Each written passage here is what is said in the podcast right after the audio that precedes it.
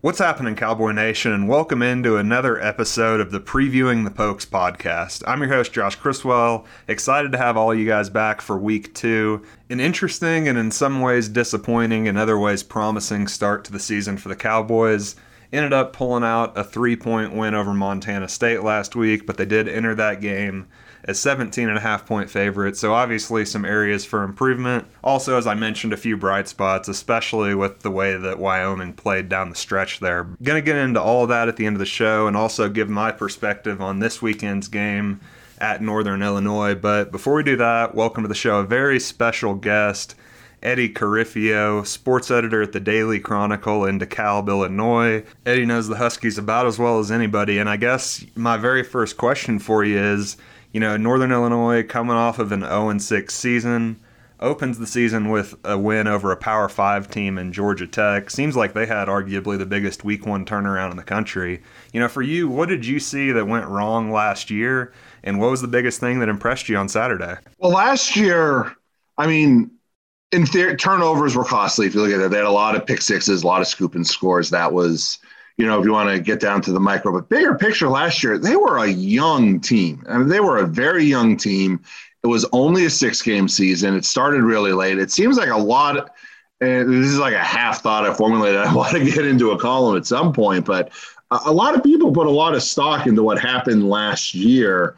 And, you know, especially with the MAC, I think the Mountain West was the same way, playing a limited six game schedule that ends up not counting really for anything to, to take a lot of conclusions out of that might have been, you know, a little foolish when you're trying to analyze it or whatever. So foolish might be too hard of a word, but whatever it is, it's um.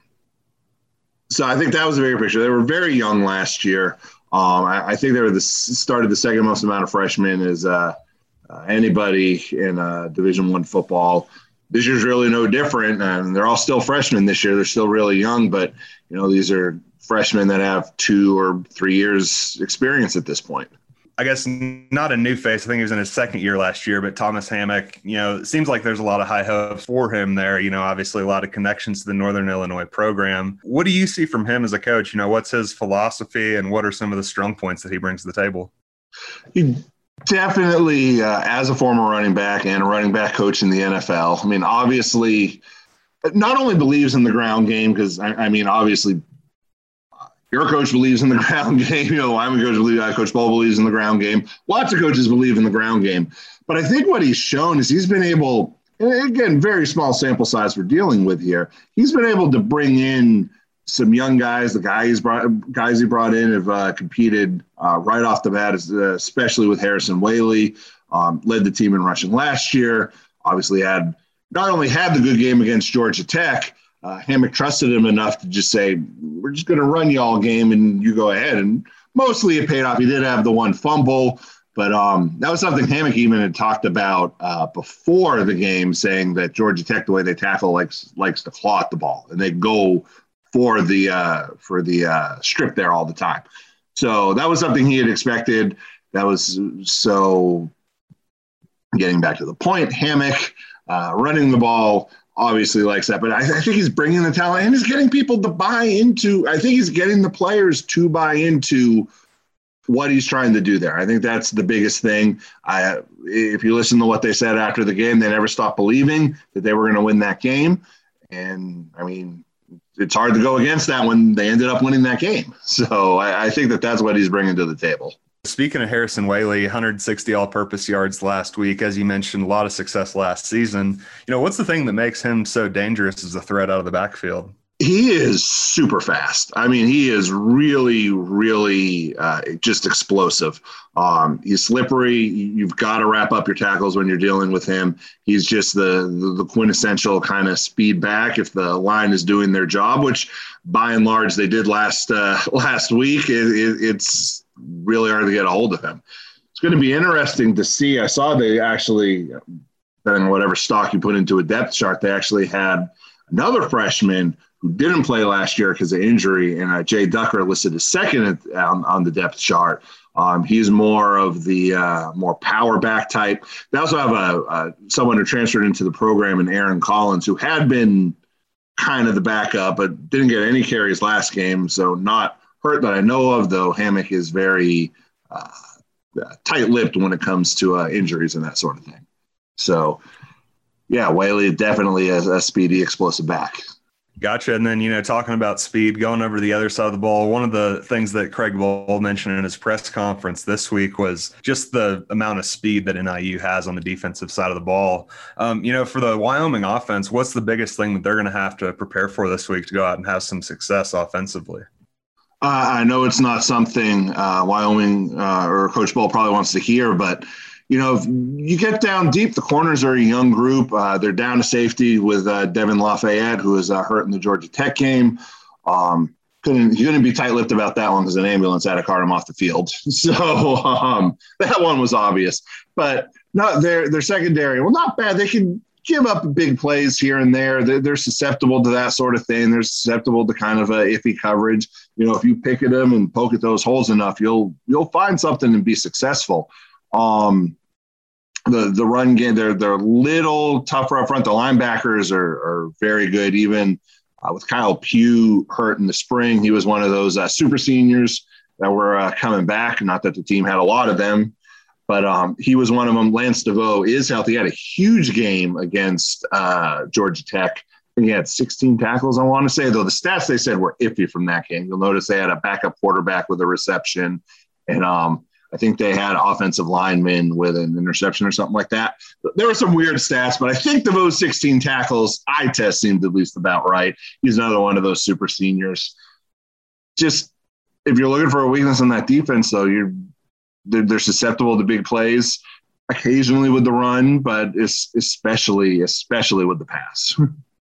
Yeah, I think that's one of the things I'm most interested about this matchup because it seems like both teams on defense, their strength is kind of in that defensive front, while their opponent is going to be probably trying to get the running game going first and foremost. That's going to be interesting to watch. But you know, going over the passing game real quick, Rocky Lombardi, you know, obviously the name stands out to everyone whenever you see it. But you know, uh, what what what does he bring to the table? You know, for the Huskies, it seems like he, at the very least, kind of brings a uh, definitely a veteran experience. Obviously, playing at Michigan State, but it also seemed like he just did a really good job of running that offense, not really making mistakes. You know, what is the biggest thing you saw from him last week?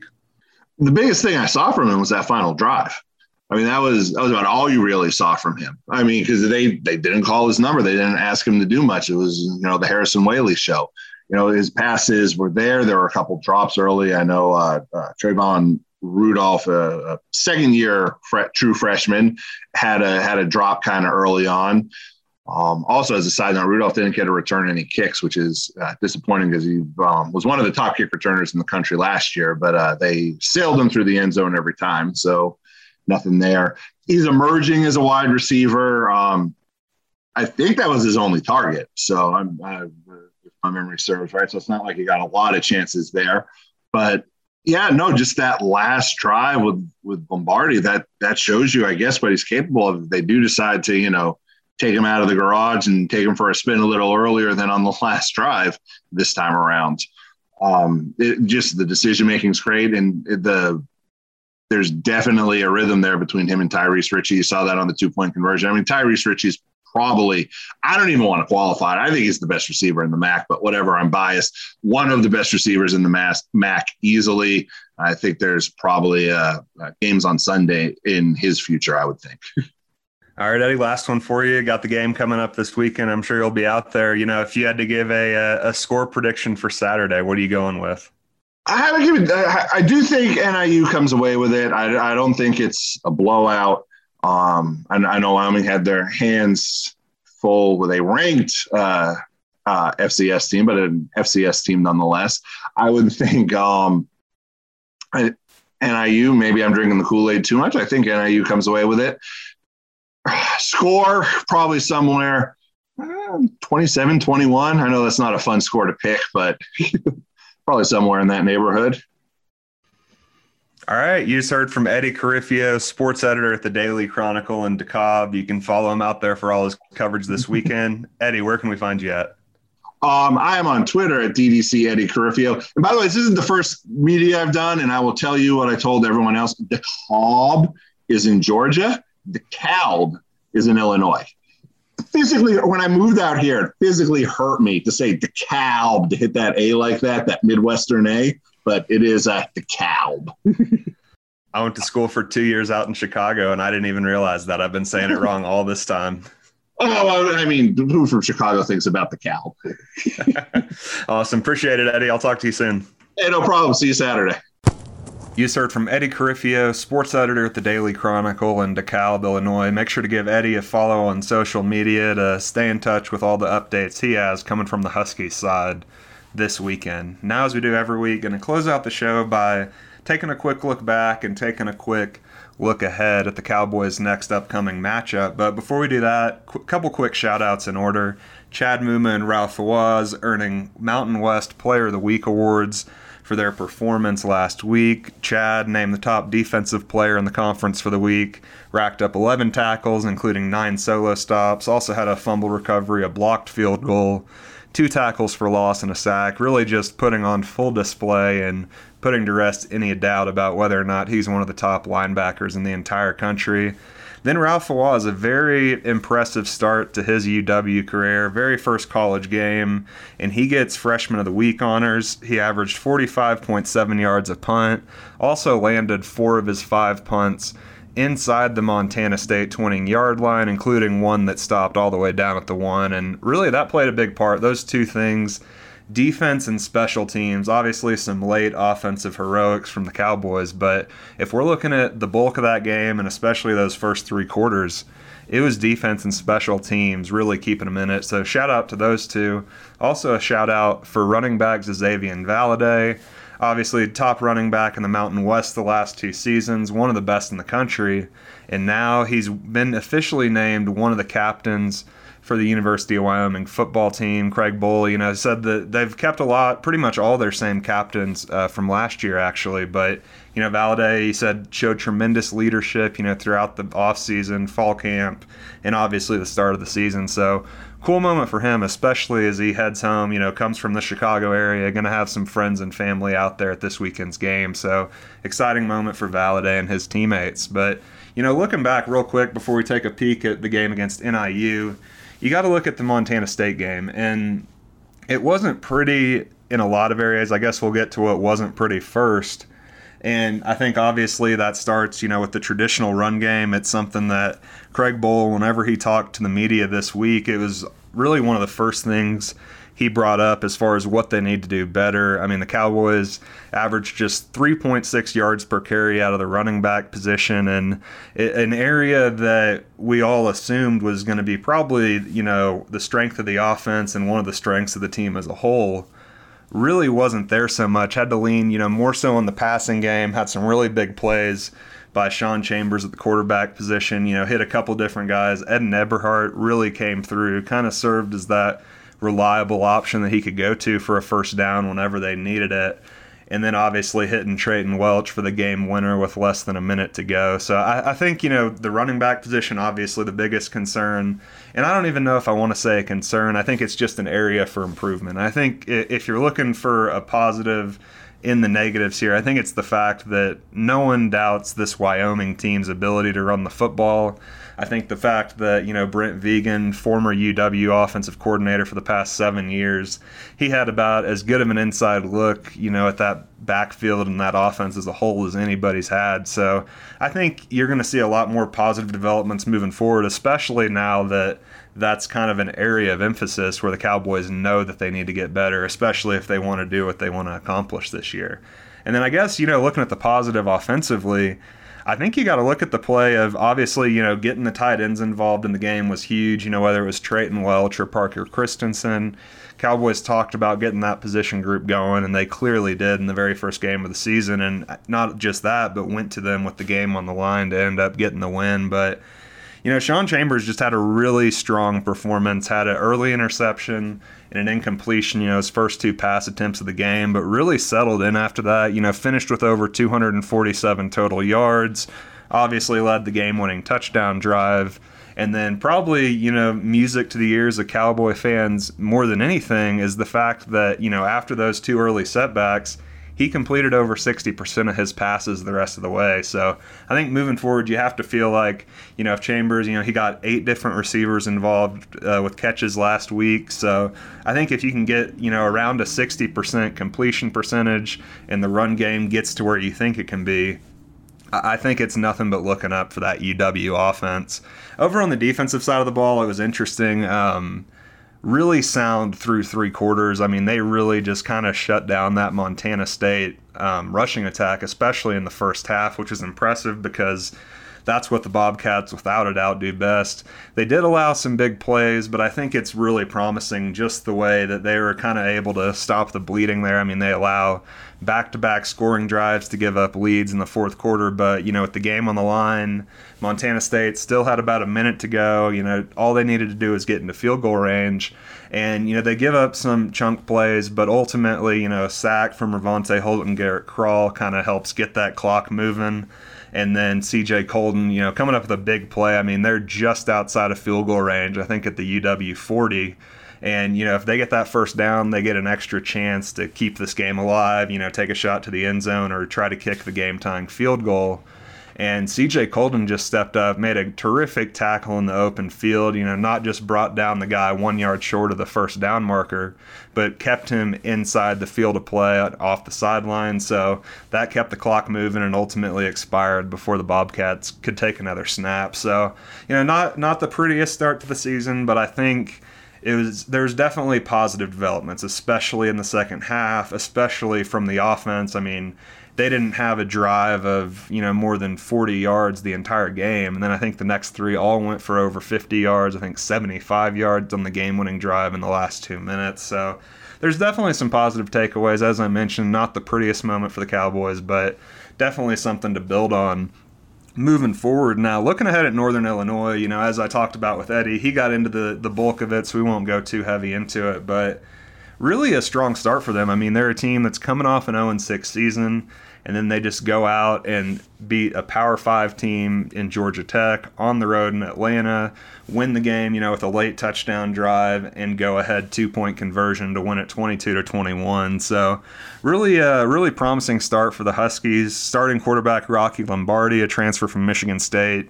Really efficient, you know, completed 11 of 17 passes, had 136 yards and two touchdowns, 23 rushing yards, no turnovers. So, really big uh, showing from him. But it was definitely the Harrison Whaley show, and I think that's one thing you know Eddie mentioned and. I'll mention again here. I mean, that's where things are going to live. That, that's where Northern Illinois is going to live and die on offense is that running back position and specifically their feature back Harrison Whaley. He went off, you know, had 144 yards and a touchdown on 27 carries, also had, you know, 16 yards receiving. And he's just a, home run threat every time he gets the ball in his hands. Reminds me a little bit of Xazavian Valladay for Wyoming. Obviously, not as experienced, doesn't have the track record yet, but you see those early flashes and you see a guy that's just an absolute weapon anytime he gets his hands on the ball. Going over the defensive side of the ball, you know, Northern Illinois kept Georgia Tech in check mostly, held them to 21 points, which is about all you can ask for in that game. And obviously, was enough for them to go out there and ultimately get the win. But, you know, they're led by senior linebacker, a sixth year senior, Lance Deveaux Jr., racked up 13 tackles last week against Georgia Tech to be named the MAC Defensive Player of the Week. And so that's that's probably going to be the position to watch, especially with the Cowboys putting an emphasis on getting that traditional run game going. So that's what I'm going to have my eye on. I guess if I give you a matchup to watch, I think it's going to be interesting, and I'm going to go the passing games against the opposing secondary. You know, for the Cowboys, you saw a couple of promising flashes, you know, with Chambers and his receivers out there.